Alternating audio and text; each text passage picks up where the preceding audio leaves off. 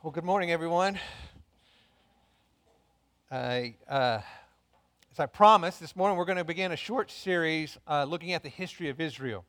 And this is my way of trying to share a little bit of what we experienced this summer when we took a trip to Israel, uh, but to do it in a way, hopefully, that's uh, meaningful to you.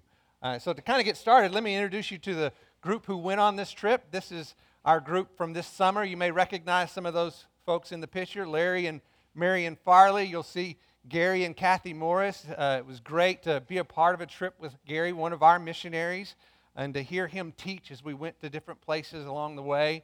Uh, to our surprise, his son Raleigh and his wife Jessie were there. We didn't know they were going to be there until we showed up, and there they were having dinner with us. And we thought, man, this is awesome. They added a great dynamic uh, to our trip. Um, then, of course, Terry and I and, and our sister in law, Dawn, uh, Doug and Kimberly Kennedy, were a part of this group. And then a friend of mine from Colorado Springs, actually a best man in my wedding and still one of my very closest friends, Greg Storm and his wife Jolie. Um, and then some of you know Dick and Nita Lowry, their son Brent uh, and his wife Petey were on this trip with a friend of theirs from Cornerstone. Uh, her name was Susan. The rest of the people in the picture are folks who were um, a part of Gary's church or somehow associated with his ministry there in Atlanta. So it was a great group, probably 23, 25 people, which was awesome because it allowed us to go to a lot of different places and not have to worry about traveling with a mass of 100 to 200 people, which is normally what the tour groups are when you go to Israel. Uh, but we had a smaller group, so we were able to spend a little more time, go to a few more places, and it was a, a wonderful experience. So, my hope is that I get to share some of that with you as we walk through this together. And, and the, the hope and prayer that I've had as I've prepared through this is that, that you would find a connection with what we're talking about. That as you look and, and, and learn as we go through together the history of Israel, you'll see a direct connection to you. And specifically, what I'm talking about here is that faithful love that God has towards his chosen people, Israel, is the same faithful love that he has towards you. That same promise that, that God made through Israel and to Israel has a direct impact on you. And ultimately, the Messiah who came from Israel came for you. And so, hopefully, as we walk through this together, you see and understand and have a broader, deeper perspective of that connection we have with God's people, Israel. And so let me give you the big picture of how we're going to do this. I'm going to do a series of three lessons this morning. It's going to be Israel past. Then we're going to look at how God called and formed the nation of Israel and what he called them to do. What was their purpose as a people? Next week, we'll talk about uh, Israel present. We'll go back to the time of Christ up until where we are today to see how God fulfilled that promise to his people, Israel, and how it was rejected. And then the third week, we'll look at Israel future. Uh, how God doesn't forsake his people even though they forsook him, but instead he redeems them and brings them into the eternal reign of Christ. And so that's kind of where we'll be heading over the next three weeks. And I'm prayerful that it'll be a blessing to you, as I know it has been to me just in thinking through it. So let's begin our time by going to the Lord together. Father, as we embark upon this journey to look at what your scripture says about the people, the nation of Israel. That we wouldn't be disconnected from that story, that we would see it as ours. That we have been grafted into that people. And by faith, we are your people, that family. To as many as believe in Christ, to them you have given the right to become children of God. This is our story.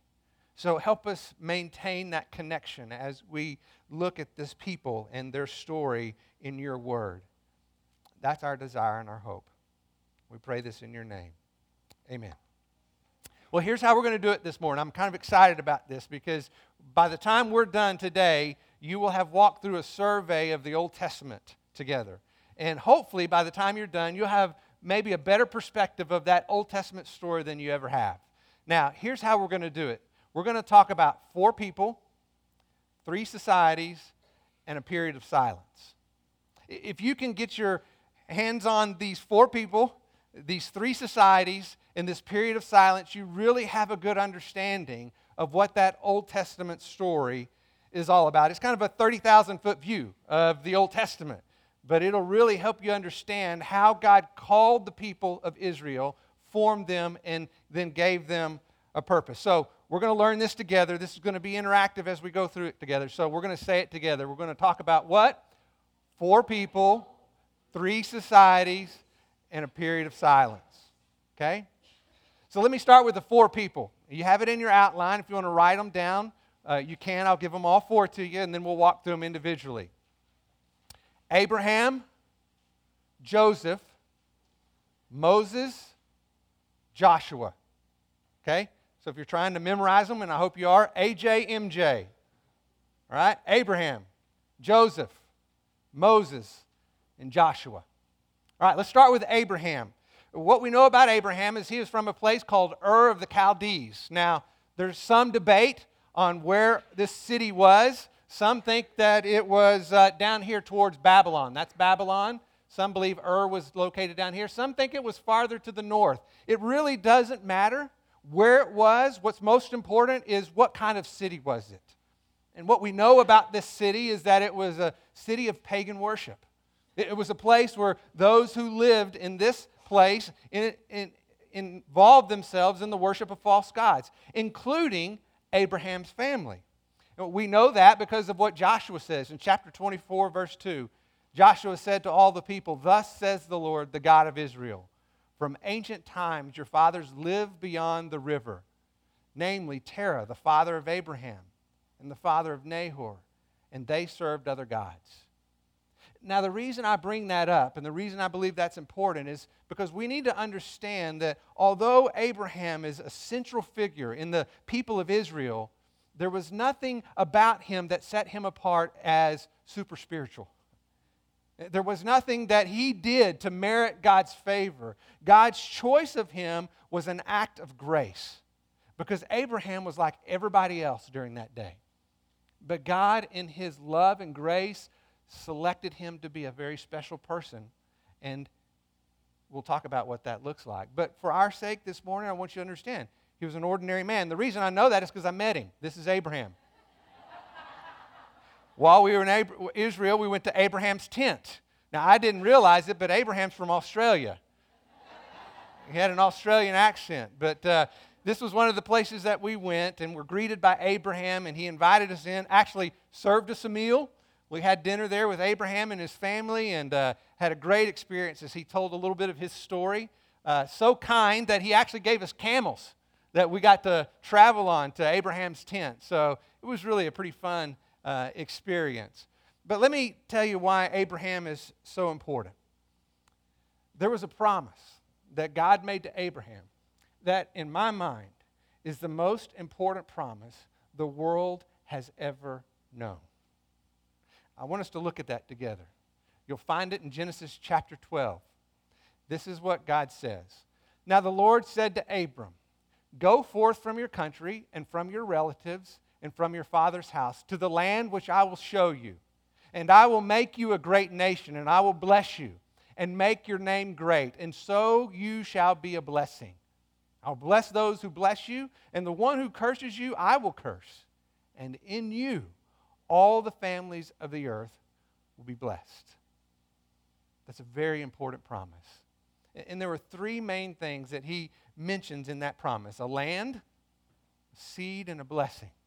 He tells him that there will be a specific piece of land that they will reside in as a people of God. And within that land, they will become a great nation. And from that nation will come a descendant. And that descendant will be a blessing to all the families of the earth.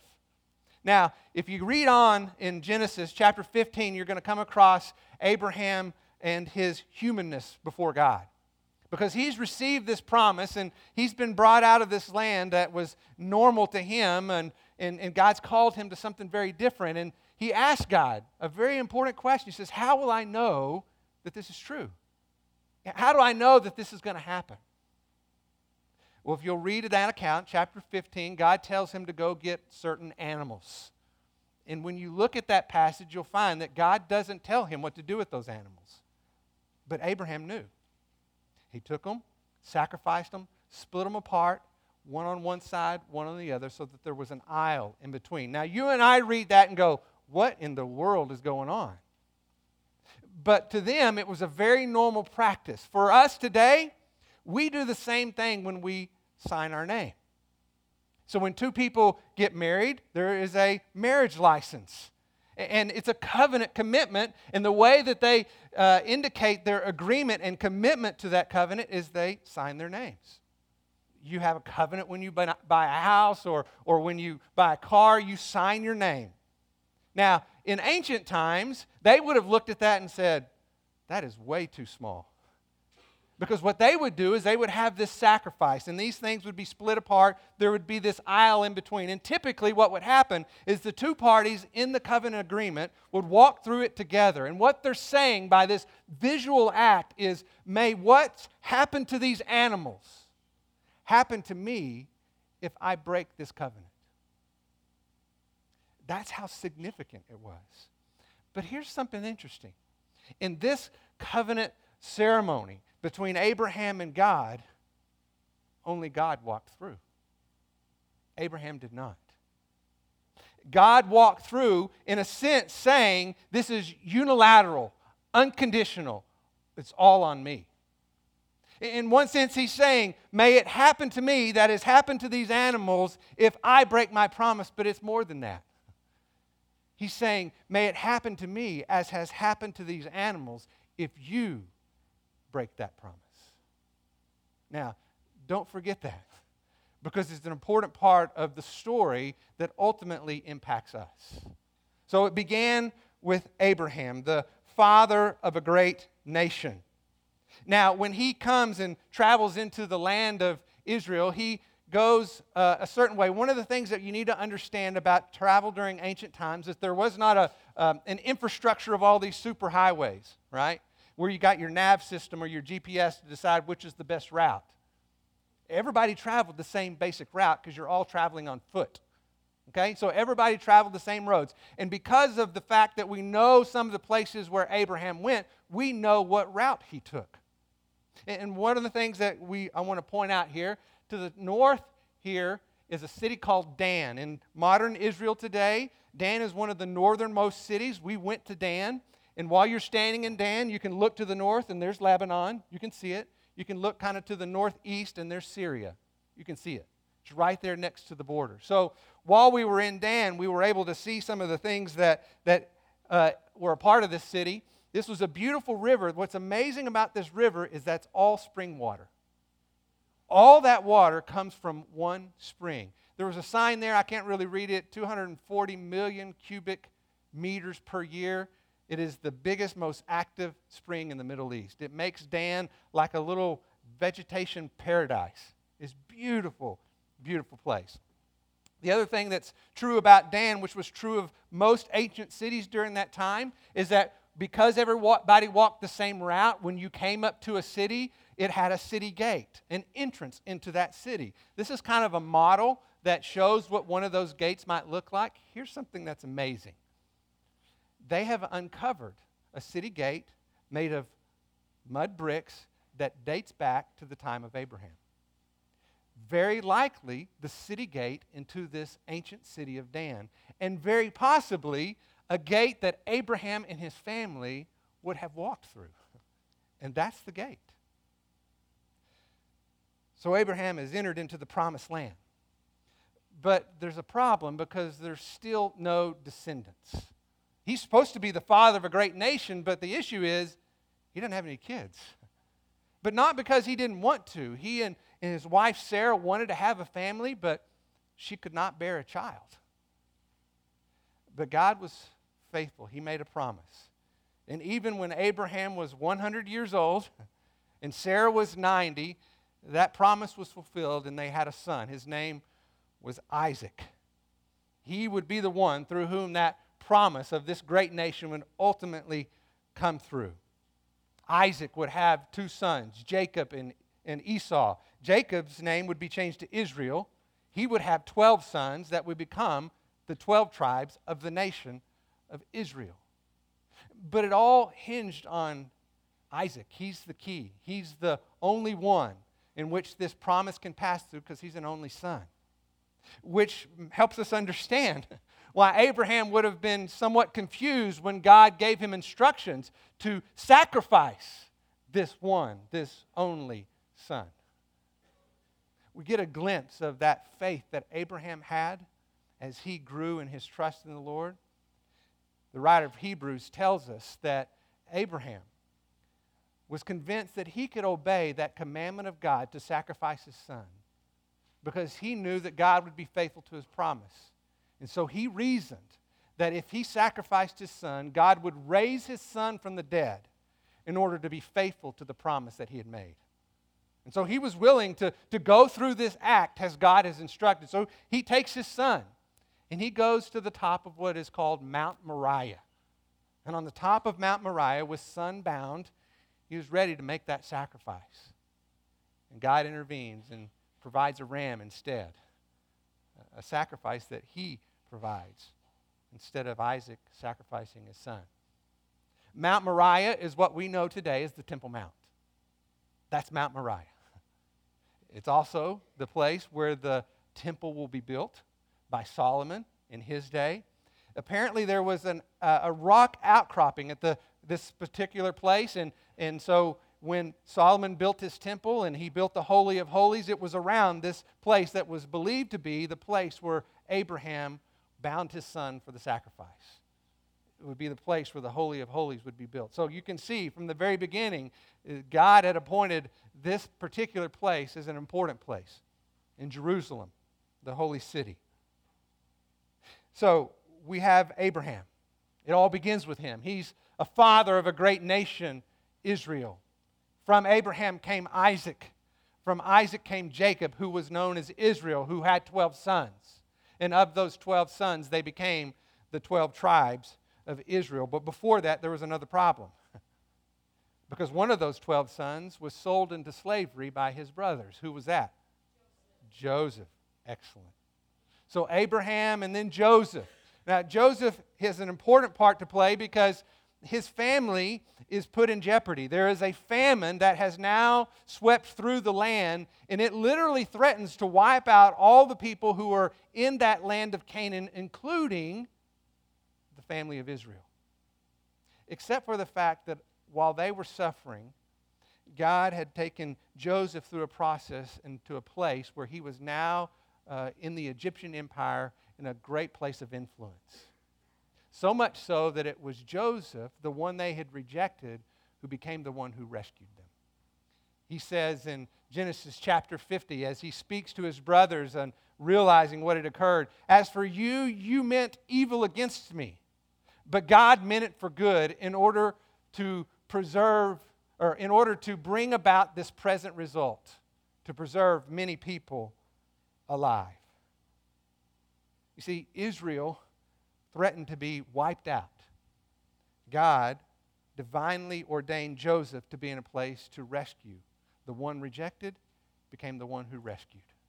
And they thrived in this place that he provided them a, a place in Egypt to have land, a, a place to have food and protection under that rule of that empire that he was now a big part of. And they did. They, they prospered here. In fact, if you look at Israel's history, this is really when they populated to be that nation that God promised that they would one day be. They became very uh, large in number. In fact, so much so that the people that they were a part of, the Egyptians, became threatened by their size. It says in, uh, and uh, let's see, I'll give you the verse here Exodus chapter 1, verse 6, which we'll see here in a little bit. This is what it tells us Joseph died and all his brothers in that generation. But the sons of Israel were fruitful and increased greatly and multiplied and became exceedingly mighty, so that the land was filled with them.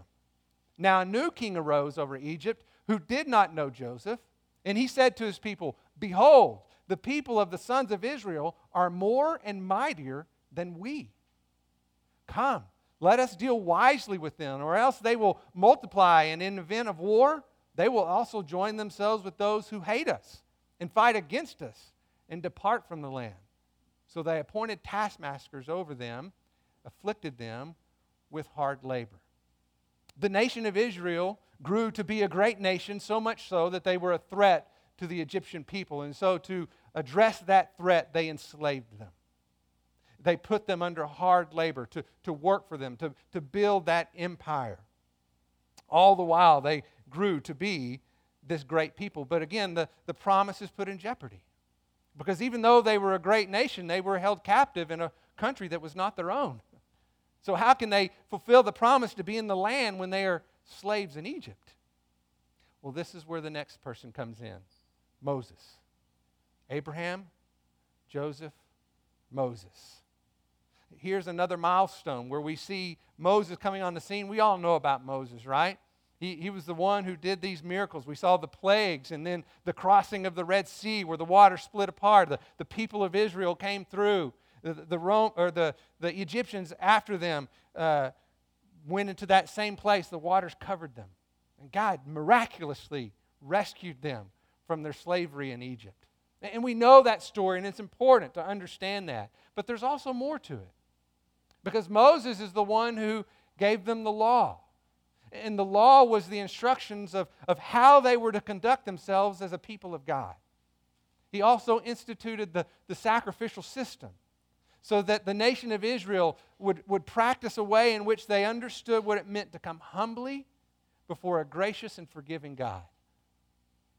In a sense, Moses had a key role in establishing the identity of Israel. They had populated to the place where that they were a nation, but what was their purpose? Moses gave that to them. Let's look at what it says in Exodus chapter 19. It says, Moses went up to God, and the Lord called him from the mountain, saying, Thus you shall say to the house of Jacob, and tell the sons of Israel, You yourselves have seen what I did to the Egyptians, and how I bore you on eagle's wings, and brought you to myself. Now then, if you will indeed obey my voice and keep my covenant, then you shall be my own possession among all the peoples. For all the earth is mine, and you shall be to me a kingdom of priests and a holy nation. They were a, a people with a purpose now, an identity as God's people, and how they would conduct themselves, set apart from the world around them. So much so, as Isaiah would later write, I will also make you a light to the nations, so that my salvation may reach the ends of the earth. God had called his people formed them into a nation, given them a land, and giving them purpose. And that purpose was to be a light to the nations around them so that the salvation that they'd experienced through that relationship with Him would be extended to all the world. Moses played a key role in all those events, but now we have another problem. They're still not in the land. And Joshua is the one who will take them into the land. Abraham, Moses, or Joseph, Moses, Joshua. What's interesting about Joshua is that he would go into the land. And you remember, Joshua was one of the spies, right? Who looked at the land and, and they said, It's a land filled with milk and honey, right? Well, the milk was from the goats that lived in the mountains. The honey was actually from date trees. That there on the left is a date tree. Looks like a palm tree, doesn't it? And those things hanging down are bunches of dates. And, and so the honey was date honey. The intent was to describe the fruitfulness of the land that had milk from goats in the mountains and, and honey from dates in the valley, even in the desert. You'd see these palm trees filled with dates. So, this is the land of, of milk and, and honey. And so he would go on to take his people into the land that God had promised them. They would cross the Jordan to a pl- on a place just north of the Dead Sea. It's right across from Mount Nebo, and it's located right here. Today it's known as Bethany beyond the Jordan. What's interesting about this place is that historically they believe that the place that the Israelites first came into the land of Canaan, as they crossed the Jordan, was the exact same place that Jesus was baptized by John the Baptist. And, and I don't know what the significance is there necessarily, but when I think about that, what comes to my mind is Israel was going into the land of promise. Jesus is showing the way to eternal life, the land of promise that lasts for all eternity. but they crossed there at that same place. They went into Jericho, was the first place that they went, just on the other side uh, of the Jordan. It, just to kind of give you a picture, this is what the Jordan looks like today. Like most of the water in Israel, it's drying up. Uh, in fact, they can no longer afford to take uh, water out of the Sea of Galilee, which is how they usually got water, uh, because it's shrinking. And so now they're uh, desalinating water out of the Mediterranean Sea for their drinking water. Uh, and they have a process in which they can do that. But the Jordan River uh, is drying up, and that's what it looks like today. Up a little higher on the Jordan, it looks nicer. nice kind of emerald green color. I took this picture with my phone, and that little ray of light came down. Isn't that cool?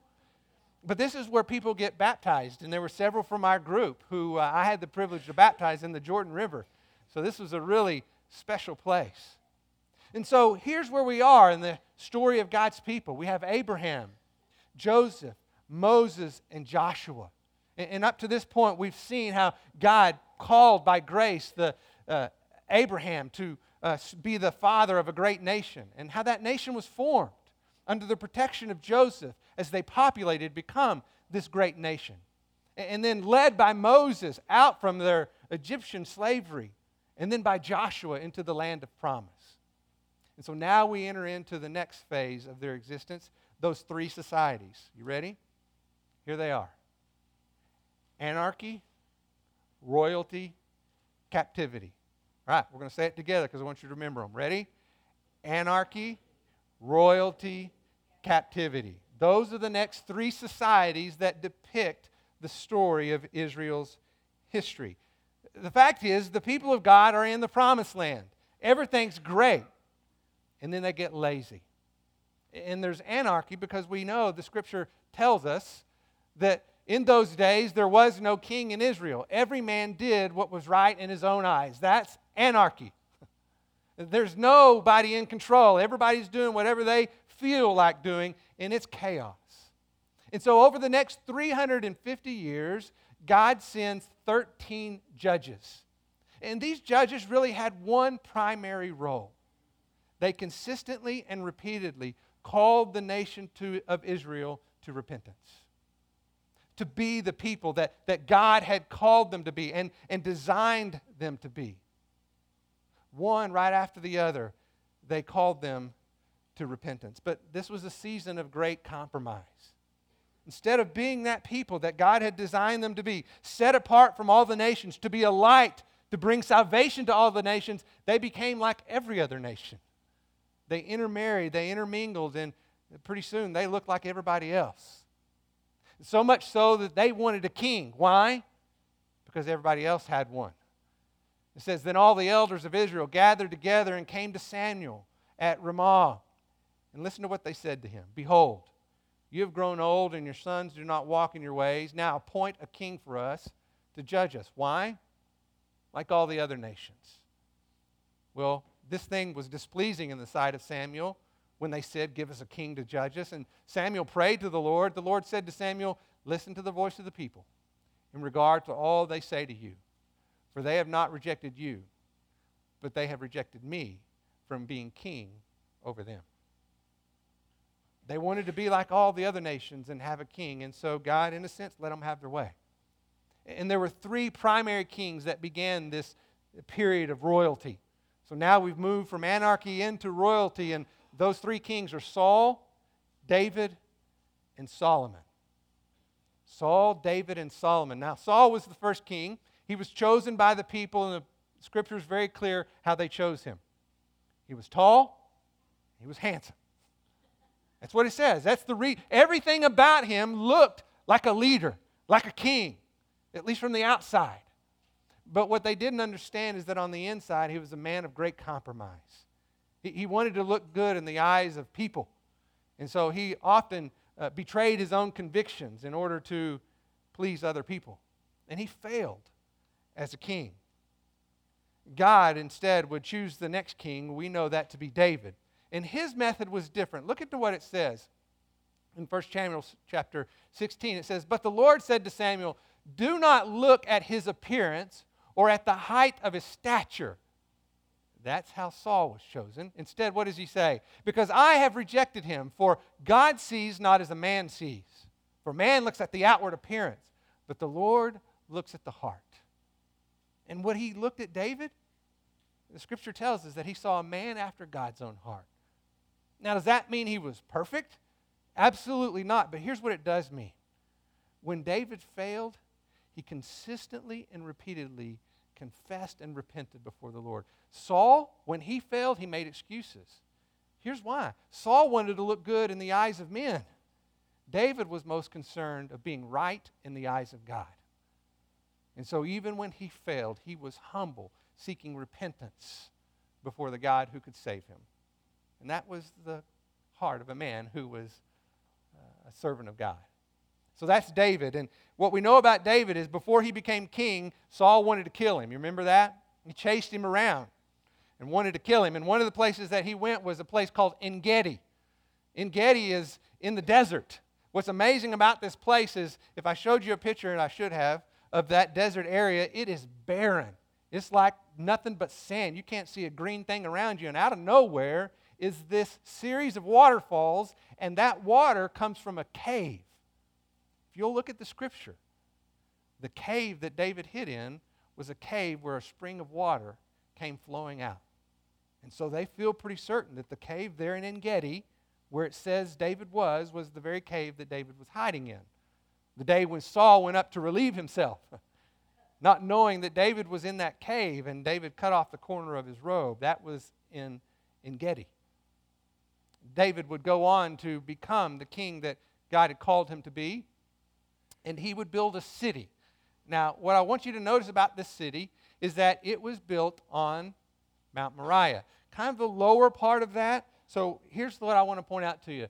This is more of a mountain than you realize. To the east here is the Kidron Valley. Okay? Mount of Olives is on the opposite side of the Kidron Valley. You go down the Mount of Olives, up to the other side, and now you're on Mount Moriah. So to the southern piece of that was the city of David. And what he did is he built these walls as a fortress on this mountain. He built a palace in a place where he lived. And then look at this right here. That's the tabernacle. And David wanted to build a temple. But God said, No, the consequence of your compromise is that you don't get to do that, but your son will. So Solomon is the third king, and he came and he built the temple. And boy, did he build the temple. He brought in cedars from Lebanon. He brought in things from all over the then known world. He brought in everything to make this temple of God a most special place. And it was. And it was built right there on Mount Moriah. And historically, that Holy of Holies there in the background was placed right on that outcropping where Isaiah, or excuse me, where uh, Abraham bound his son Isaac for that sacrifice that never happened. That was David. That was Solomon. Where did he build the temple? Mount Moriah. What else took place at Mount Moriah?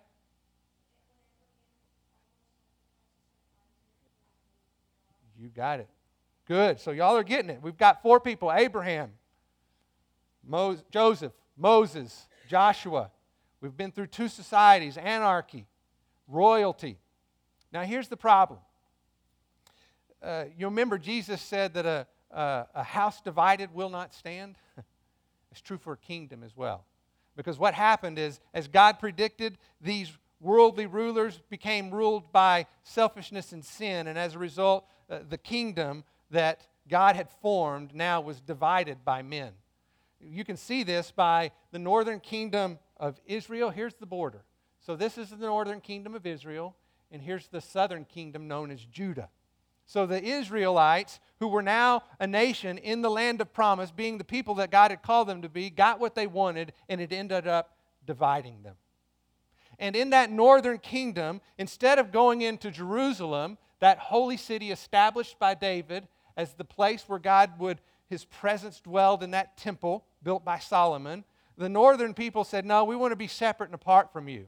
So they set up two temples where they worshiped golden calves, one of them here in Bethel the other one here in Dan.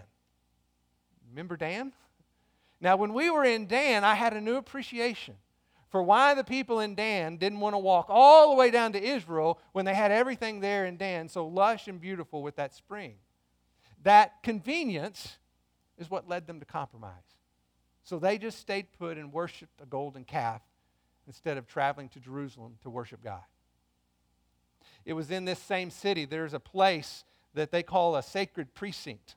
And again, these are stones that are uncovered that exist there today, and they date back to the time of Jeroboam. Jeroboam was the first king of that northern kingdom of Israel. So, very possibly, this in the city of Dan was that sacred precinct where that golden calf worship took place. We don't know for sure, but what's interesting is there's a place for an altar. These are stones that are original from that time of Jeroboam. And very possibly, this is the place of compromise where that northern kingdom worshiped the golden calf. Jesus had said, A house divided will not stand, and neither will a kingdom. And that was true for the northern and southern kingdoms of Israel. In 722 BC, there was a great kingdom known as the Assyrian Empire. You can see them there in green. They were a massive empire coming in and then taking captive the northern kingdom of Israel. And what they did when they took these captives in is they kind of dispersed them It's called the diaspora. So the Jewish people who lived in that northern kingdom were now spread out over the Assyrian Empire. They did not capture the southern kingdom of Judah, but it wouldn't last long.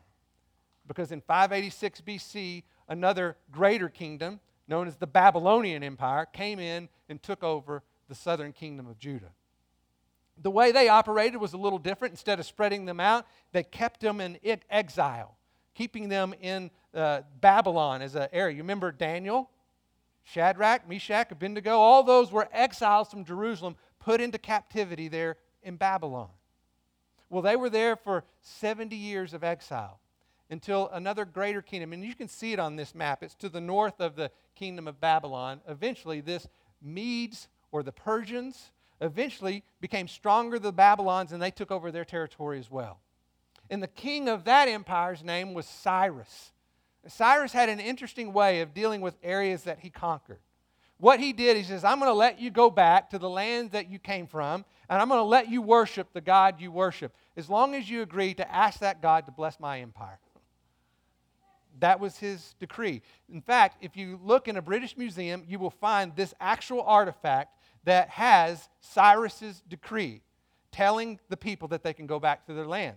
And so, under the uh, leadership of three particular people in the Jewish nation Zerubbabel, Ezra, and Nehemiah, those exiles from Babylon now move back into Jerusalem. The city had been destroyed by the Babylonians, but they restore it.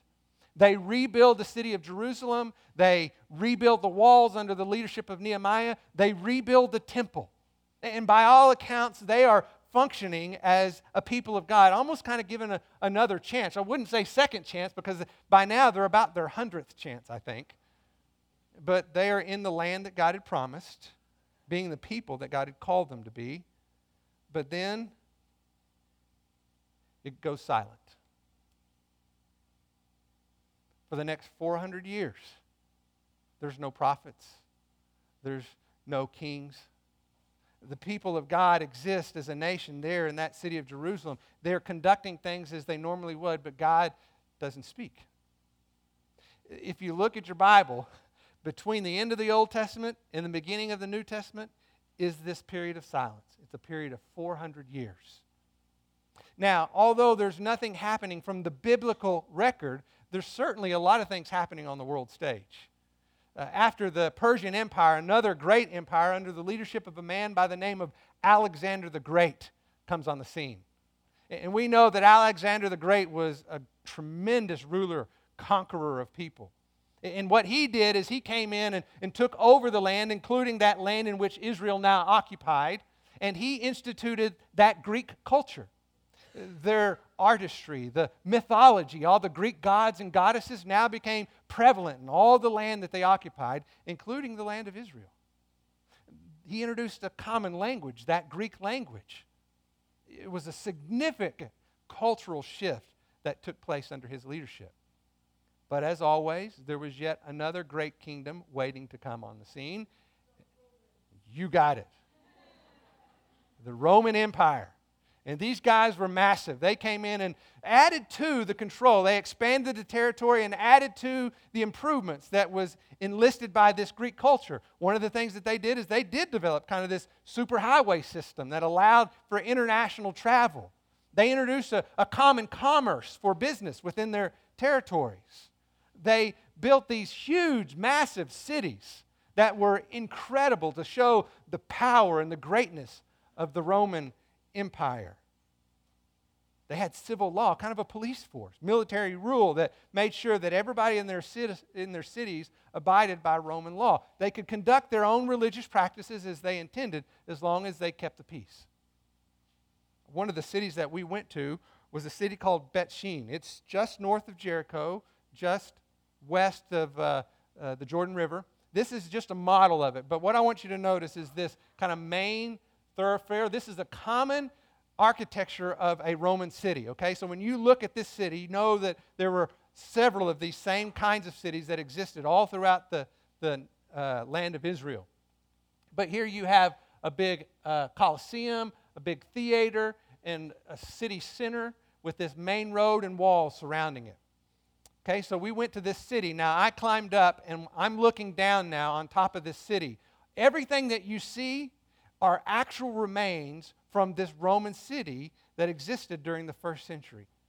And so you'll see that main road, and I'll show you a better picture. But remember the main road? There it is.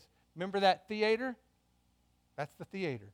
And if you look at it, those are the original stones that still exist from this Roman city. You'll also find in this city a bathhouse. This is fascinating. Now, the bathhouse is important. For us, we're like, huh, what's that? Well, a bathhouse I was going to say it's like the barber shop, but in our day it would be like the coffee shop.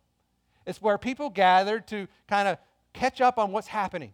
It's the gossip center. it's where everybody learns about what everything what else is going on around the world, around the city, who's doing what. It happened in the bathhouse. So this was a major central place within the city. Those pylons uh, allowed a floor to be on top so that hot water would come underneath and then they had these clay cylinders that the steam would travel up and fill it up like a steam room. In fact, I have another picture. You can see there, this, this is actual, by the way. These are the clay, and you can see the floor on top of the pylons, but that's a bathhouse. And it was a central part of that Roman culture that existed in most every city that they built. It was the place where you found out what was happening. Also, in these cities, you'll find incredible mosaics. These are original mosaics from this Roman city. They're about little half inch tiles. And, you can see the, the letters and the, and the figures that existed, but all of this is original from this Roman city that existed in, in Bet Shean. This is a picture that I'm taking. The first one I took from the top of that hill. Now I'm looking at it. The reason I'm telling you about this one, and I want you to uh, pay attention to this one, is because you see that little mountain? You know, in the Bible, when it talks about high places, that's what it's talking about. Because if you walk to the top of that hill like I did, you will find the remains of a pagan worship center. Because that's what they put on those high places. And so when it talks about the pagan worship on the high places, that's what it was. And that's what took place in these Roman cities. And so you have these great cities. Israel maintained its identity, was allowed to exist under Roman rule. And so I want to show this one to you to just to set it up for next week. This is what is the, the city of Jerusalem would have looked like during Roman times. So during the first century, when Jesus came on the scene, this would be, have been Jerusalem. And so let me highlight a couple of things for you. This is what is known as the city of David, the original, the old city. This is the temple. So here's the southern steps. Right here's where the Wailing Wall, the western wall is. Here's the Holy of Holies. These are towers of Augustus where the Romans took their rule, and this is that city of Jerusalem that would have existed during the time of the Romans, uh, the time when Jesus came on the scene. The, the thing I want you to realize here is that you, you've kind of been through the story of Israel's history. It's kind of fun to realize that what we just walked through is a survey of the Old Testament. And if you can remember those four people, who are they? Abraham, Joseph, Moses, Joshua.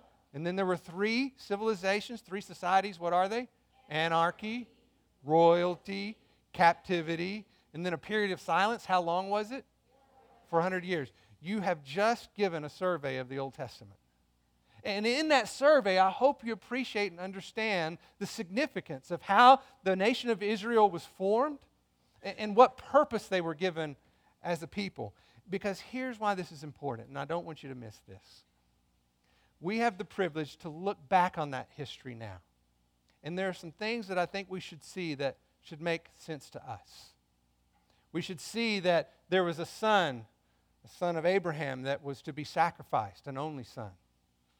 We should see a rescue from a, a man named Joseph who was originally rejected, but he, the one rejected, became the one who would rescue. We see a people who were delivered from slavery. We see a shedding of blood for the forgiveness of sins. We see a promise of a future blessing that would come out of the nation of Israel, a promise of a king who would rule in righteousness. What are we talking about? Jesus. All of the Old Testament points to Jesus. And here's the key you remember the covenant promise. And you remember how God alone, in that unconditional, unilateral covenant, walked between those pieces of the sacrifice. And you remember what that meant when he said, Whatever has happened to these animals, may it happen to me if I break my promise, which did not happen. But he also said, May it happen to me, as has happened to the sacrifice, if you break that promise. And that did happen. That was Jesus. Separated, set apart, killed on a cross. He fulfilled the covenant. He was the answer to the promise. So we need to understand that, that what took place with Jesus was more than God sending a Messiah, which is true. We need to understand that as he promised to Abraham originally, he became the sacrifice, God himself. He took upon himself what was due to us and fulfilled the promise that he made to Abraham.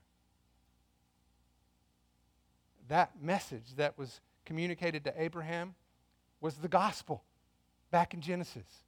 Here's how we know that Look at Galatians chapter 3, verse 6. Listen very carefully. It says, Even so, Abraham believed in God, and it was reckoned to him as righteousness. Therefore, be sure that it is those who are of faith who are sons of Abraham. The scripture, foreseeing that God would justify the Gentiles by faith, listen, preach the gospel beforehand to Abraham, saying, All the nations will be blessed in you. So then, those who are of faith are blessed with Abraham, the believer. You are a part of the promise made to Abraham. Because by faith in that sacrifice made on your behalf, as consistent with the covenant promise that God made to Abraham, you have been grafted in to the people of God. You are a part of his family. You are a chosen people of God. And with that, you have a purpose. And listen to these words and tell me if they're not familiar. This is in 1 Peter chapter uh, 2 verse 9. But you, sound familiar, are a chosen race, a royal priesthood, a holy nation, a people for his own possession, that you may proclaim the excellencies of him, who, Jesus, who called you out of darkness into his marvelous light. Do you see the echo? Those were the words spoken to the nation of Israel, now being spoken to you, the people of God, grafted in by faith in Christ, who is the fulfillment of the promise made to Abraham. Do you see how all this goes together?